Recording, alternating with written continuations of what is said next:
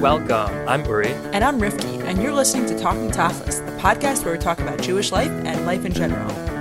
So Uri, uh, honestly, it's hard to keep track. I can't even tell like if we're in week three of not leaving our apartments, week four of not leaving our apartments. It well, honestly Pesach feels is the big um, thing coming Yeah. up that's keeping us ti time wise yep, on track. Yep. I was actually just thinking uh as I was walking back to my apartment a few hours ago. I was just thinking like, okay, we're basically 48 hours from Pesach, and that's kind of where my brain is. It's just counting down to when it's to when it's starting. But um, Yeah, we're actually recording this in the evening. It was just the 7 p.m. Uh, citywide cheering for the healthcare workers, which is Mm-hmm. always very nice and inspiring uh, moment. Uh, highlight of the days, of these quiet days. So Yeah. that was that was nice. Yeah, I'm not sure. I, I'm not sure if cities outside New York are doing the same thing. I, I feel like didn't we get the idea from from a, it's like a town in Italy or something?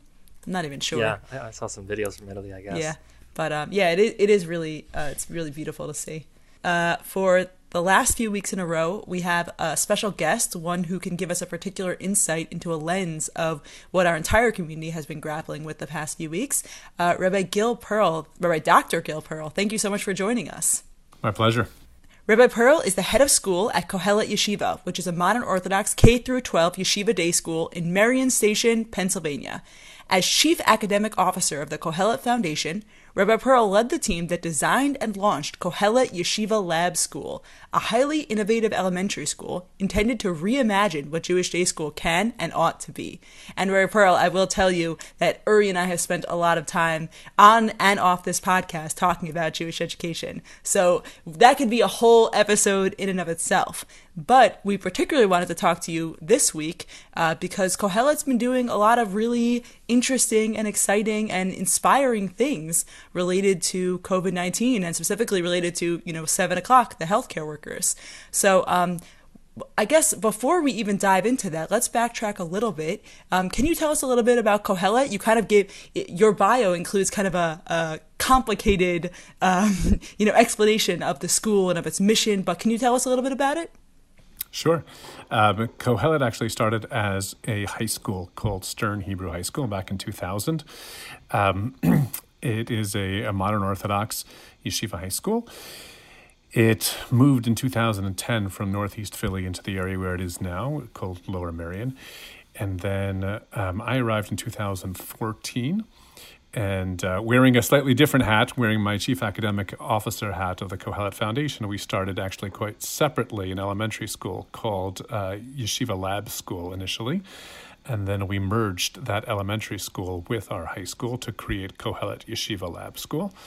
And uh, so we now have, this year we had every grade except for fifth grade. We started the middle school somewhere in the middle there too. so we had K through four, and we had six through eight this past year. So next year we'll have a fifth grade, and we'll be we'll be complete. We'll be completely K through twelve. Yeah, we're going to be talking about the lab specifically, but what is a lab school? What does that mean? Okay, great. We're actually going to have those are two different things, right? So we're going to be talking about the actual physical lab that's actually located in our high school, the, the fabrication lab. But uh, a lab school is that's actually the idea was. Um, I think first created by John Dewey at the U- University of Chicago. John Dewey is one of the great thinkers in uh, 20th century education, psych- cognitive psychology. Um, and the idea was simply this that he saw, as a, as a researcher in university, he saw that there were all sorts of ideas that um, were being proven through research methods in the academy about how learning works, about how children develop, and about you know how they gain new information and retain old information. And yet, all of that information that was and, and all that research that was happening was kind of living in an ivory tower in the world of academia, and then schools were still doing what schools always did and there was really no bridge between the two.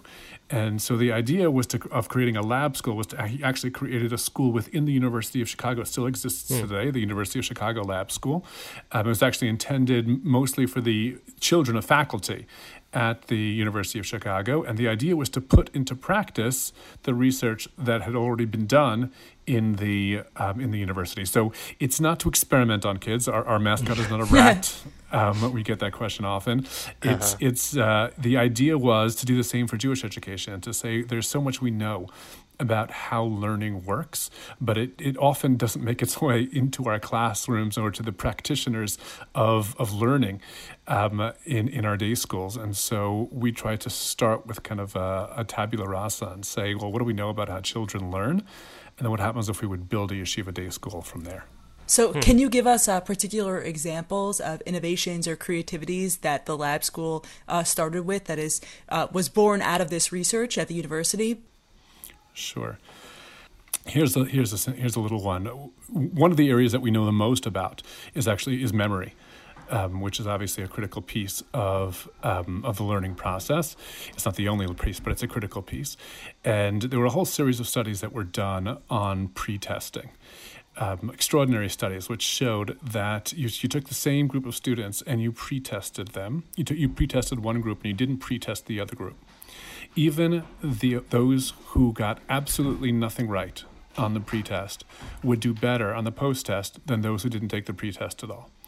Because what happens is it create you create a certain framework in your mind, certain neural pathways are created. Even if you don't have the right information, then once you go and learn the information, you actually know sort of where to store it and, and you're able to retrieve it much easier at the post test. Um, so I, I, think it's pretty uncommon in most schools. Forget about yeshiva day schools, but most schools in general, to um, to consistently pretest when you begin a unit. Um, yet we do it all the time in every single subject. Judaic studies, general studies. Um, there is a pre-assessment that happens, and actually that goes out to our students um, and to our parents. And then at the end of the unit, there's a post there's a, there's a post assessment, which leads to another piece of learning, which is what we call metacognition. Metacognition is um, what, what do you know about, what do you understand, what, what do you understand about your learning? Do you recognize what you know and what you don't know? right? Very often we have students right, who um, who will, will, study for a test all night and then they'll come in the next day and take a test, and then you know when they get it back, they can't understand why didn't they do well. You know, I, it must have been the teacher asked the wrong, wrong questions, right? But the, the truth of the matter is they sounds probably, very familiar, right? I'm sure we've all heard that story before.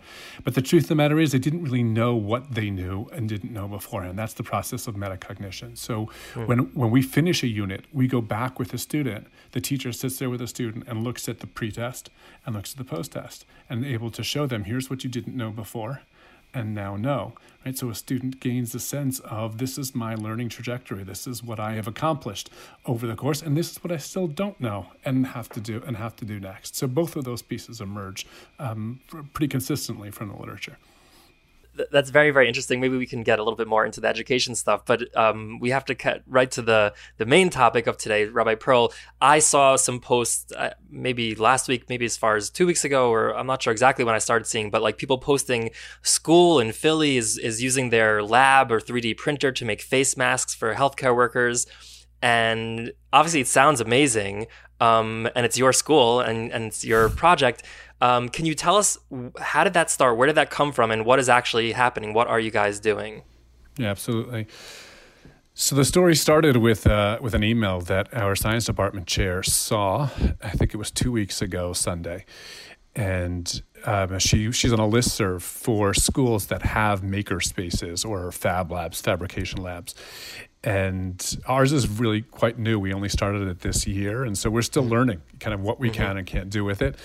And uh, she sees this email that where some uh, teachers or Fab Lab directors are discussing, you know, could they, can they make PPE, you know, personal protective equipment, in their in their labs, and a suggestion that perhaps these face shields it could be constructed in in a lab. And she sent it over to me and to our art teacher, who's also our Fab Lab director, mm-hmm. and she said, you know, what do you think? And so I forwarded it again to the art teacher, and I said, Dan, you know, do you think we can do this?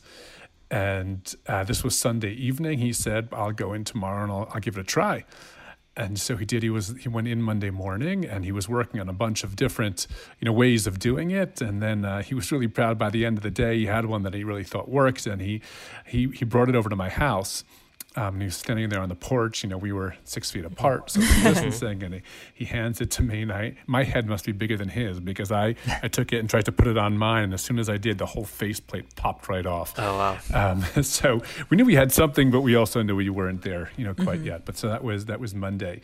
Um, Tuesday morning, so we went back to the, we went back to the lab to try and, and adjust it. But we also realized the one piece of um, material that we didn't have in the lab was this what they call buttonholed elastic, which is just an elastic band that's cut with these buttonholes throughout it, and it goes in the back of the shield, so it holds it onto the you know onto the health professional's face. Um, so we didn't have Just to clarify, we're talking about a plastic uh, shield that goes in front of a face, not like a material mask. Exactly. This is not a mask, and there was a lot of confusion around that also, especially since Mm-hmm. one of our earliest pictures had somebody wearing the mask. Uh-huh. But that's that is actually standard protocol in the in the hospitals to, To do you, both. You wear the N95 mask, and then you put this shield Mm-hmm. over it. Um, and so, yes, it's made out of a, um, a material called a PETG or PETG, which is that clear. Um, uh, it's sort of like the, the material that a soda bottle is made out of, of clear, hard plastic, but somewhat pliable. And then it attaches to a band that goes around your head, right? Um, and then that band gets uh, you know attached with elastic in the back. Um, so we realized we didn't have that uh, that elastic band, and so that was my first Facebook post that I put out there saying, you know, does anybody have this? Because we wanted to bring it to one of our local hospitals for them to approve, but I didn't want to bring it without that band on it. Mm-hmm. And we, you know, when we tried to order it, it was it wasn't going to come in until the end of the week, and. That was, I guess, the first time I realized how powerful this idea was in the community because people started responding en masse and people were telling me that they were searching their houses for it. And before I knew, within two hours, you know, people had found it in their houses. And I was going around like collecting these little bags that people were leaving on their porches for me. Wow. Um, and by the time I got back home, there were there were bags on my porch. And people actually started cutting these out of their children's clothing. That toddlers and um, Oh my God. pants and skirts have it in the waistband so that it allows you to, to to adjust it easily. And people saw what we were doing, and they just That's incredible. they just started cutting it out.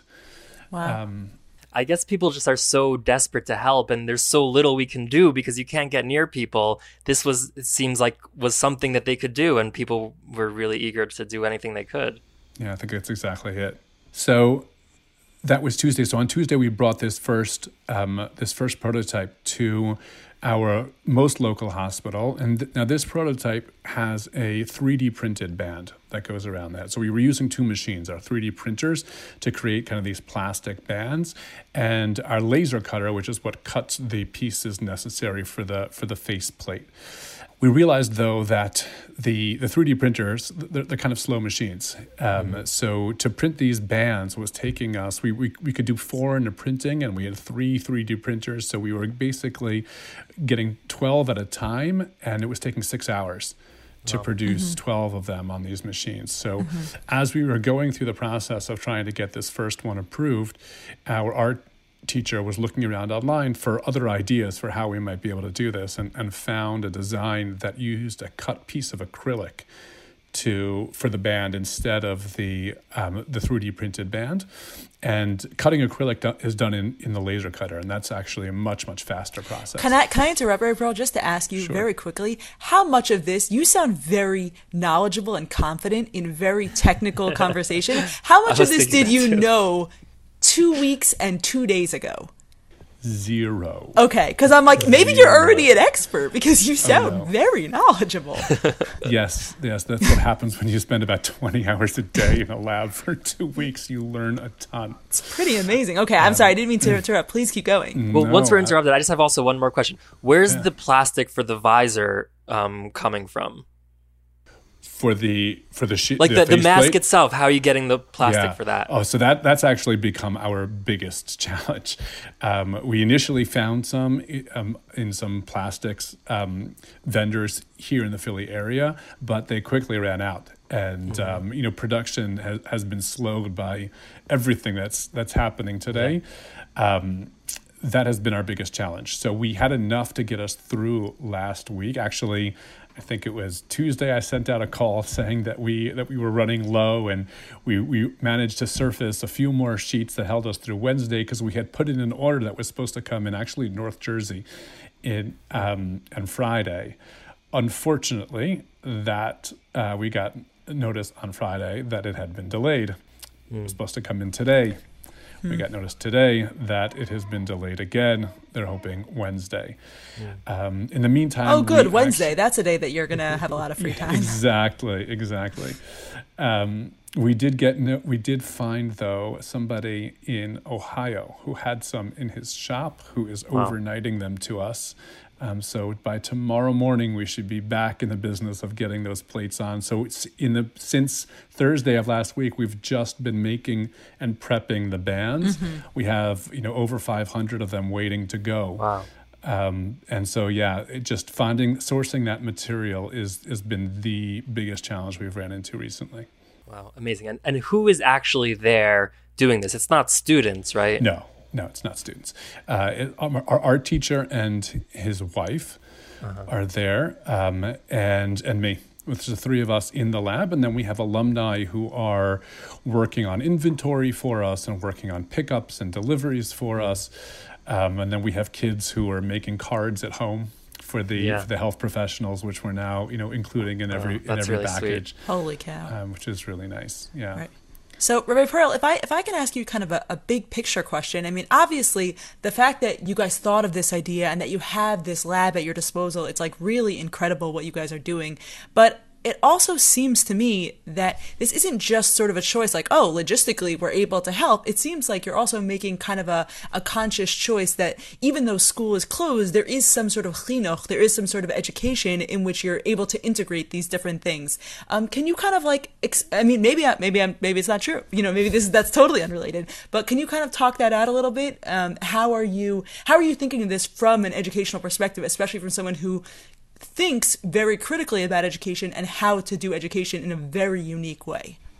Yeah, absolutely. Um, so first of all, we make a big deal out of the fact that our school is not closed. Well, it is now for break, but school has not been closed. it's been open. Our campus has been closed, but school has very much been open for the past three weeks. Mm-hmm. Um, but you're you're absolutely right. There, we we we do see this as an opportunity for chinuch in a in a very powerful way. Um, I think on many many different levels. I think um, it, is a a moment to show our students by example that you know when there is a need in your community, our, our responsibility, it's our achrayus, it's it's it's what we're here to do. If you can help, you you ought to help. You you have to help. Um, it's not a it's not a question. It's not a choice. Um, I think it's been a powerful opportunity to teach about what community is, and especially for our kids, for whom so often community has a very almost insular definition to it. it. It's only, you know, it's the people that we see in shul and the people that we see in school and how often do we get to to think in, in a more you know in a broader context about the our, our police our our those our ambulance corps our local hospital? This is our community also. And what are we what are we doing for them on a regular basis and showing them that that they mean something to us? And here's an opportunity to do that.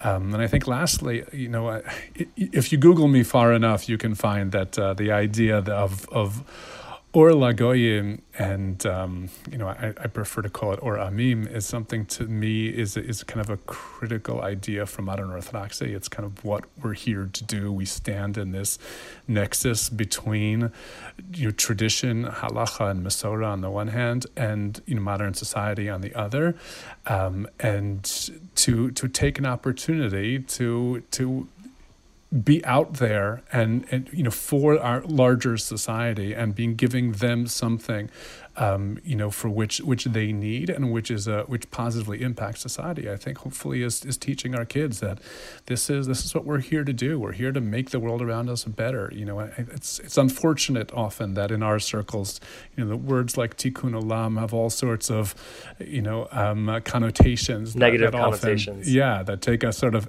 outside of the Orthodox world and and brands you as something other than, but it's it's so central to what it means to be a Torah Jew. And so I think the opportunity to do something of that sort, I think, is is really powerful and a powerful educational moment for our kids. Yeah. I think that's very beautiful. Like to be really honest, when I first saw the story, obviously it's an amazing feel good story in a time with not very many feel good stories that you're seeing. But part of me was like, okay, well, how many masks can they actually be making? And compared to like, I'm sure the factories that are working overtime making their masks, does this actually make any sort of impact? But then as I thought about it more, and especially now that I'm hearing it from you, like that's not really the point. If you're you're making a few hundred masks even or more, um, that will have an impact. and even if it helps just a handful of, of healthcare workers, that's huge and, and that's amazing. And it also shows, like we were saying, um, that you're doing you're doing what you can and your community is doing what it can. And I think it's I find it very inspiring. And you know, the impact is actually bigger than we thought it would be initially. Not only are we making more, but now we have this whole network. I mean, our entire public school system is now printing bands for us, and they're bringing wow. the bands over. So we just have to fit those, you know, those that's shields so cool. on. Um, that's that's know, an awesome partnership. That's really really it, really cool. It's it, it's it's amazing. Um, so the the number that we'll be able to produce, we don't quite yet know because we're still waiting for this, you know, PETG to come in. But you know, we we, we ordered enough PETG for about six to seven thousand masks. Wow. Um, of face shields. So and, and then if you think about the fact that unlike the the N95s, these really can be reused, and we're building right. them in such a way it. that they can be yeah. yeah. they can be sterile. So, you know, I mean, there there are ERs that reach out to us, and if we if we give them ten, they have enough for a shift right? You know, and they and they get reused. That's a very I mean, real impact. Yeah, it it it it really is, and so that, that's incredible.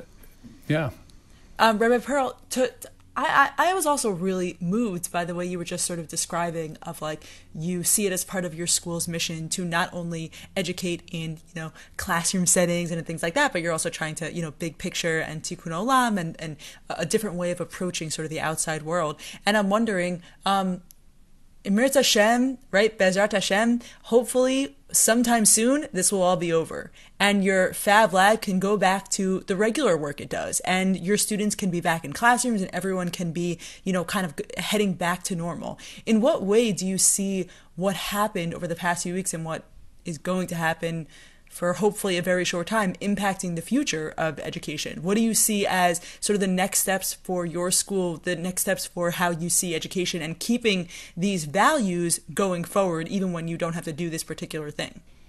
Yeah, I think it's a great question. The truth of the matter is, we had a vision for a community element for our Fab Lab long before anybody knew what COVID 19 was.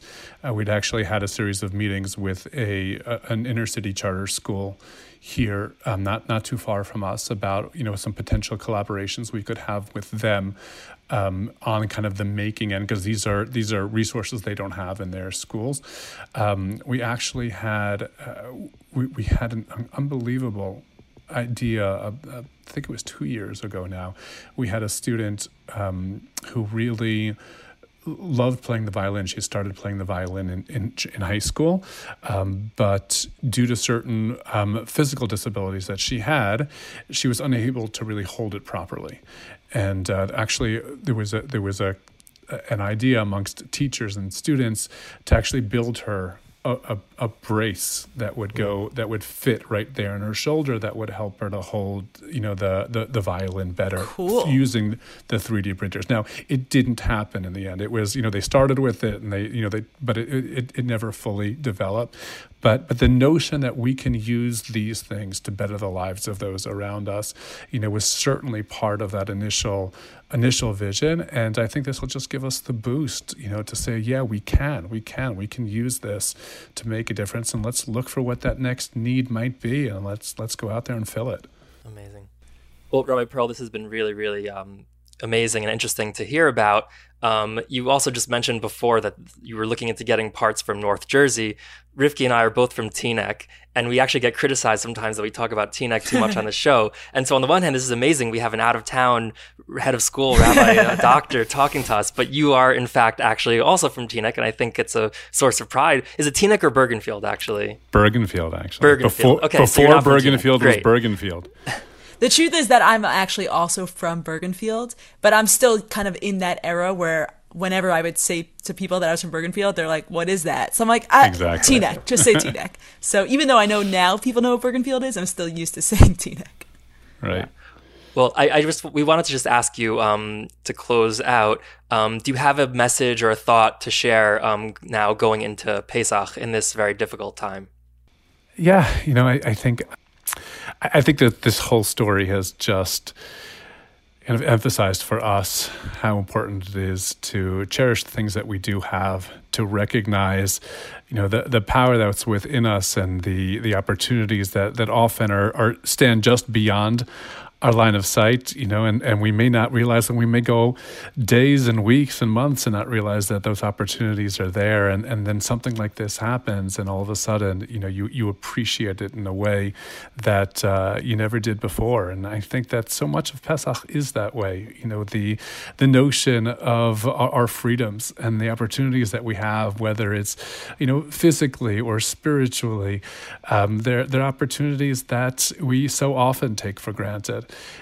And um, you know, I think that the, the, the whole notion of shibud ulav to be to see ourselves as if we were there is to be able to recreate that opportunity um, to say, hey, let's actually let's let's actually feel for a moment where we were. Let's let's mm. take away those things that we have and that we've become so accustomed to, and let's feel it again. Let's feel again what it feels like to have this and to recognize and to appreciate the things that we have. Um, you know, and and then uh, lastly, there's just no question that throughout the Torah. The, the idea of Zecher Litzias Mitzrayim is there in order to uh, sensitize us to the plight of others. It's to sensitize us to the plight of avadim. It's there to sensitize us to the, the plight of almanot and yitomim.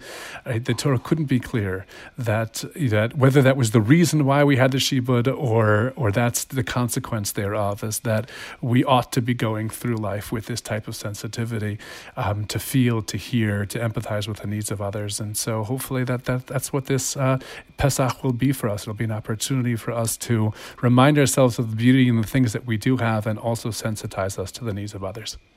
I mean, Beautiful. I think that's um we've been talking about this in the last few episodes also have like we we on the one hand there is so much to be grateful for and we're we're kind of reminded of that and at the same time you know easier said than done right? We're all kind of struggling emotionally mentally. Some of us with loved ones who are actually sick and it's it's hard sometimes to kind of remind ourselves. But i do think that that um, that that definitely does resonate sort of uh, also how how pesach can, can is specifically instructed to do that for us. That was that was yeah definitely inspiring. Thank you rabbi pearl. My pleasure. Thanks so much for for joining us and sharing uh, what the amazing things that your school is involved with. Thanks for having me and of course, thank you all so much for listening. Please be in touch with us. Tell us what you think. Join the conversation on our Facebook page, Talking Tachlis Podcast, and shoot us an email, talkingtachlispodcast at gmail.com. Thanks as always to Drive In Productions. They are the sponsor of this week's episode. And thank you to Triple Threat Trio featuring Rage Brigade. They are the official band of Talking Tachlis. Bye, everyone. Sei.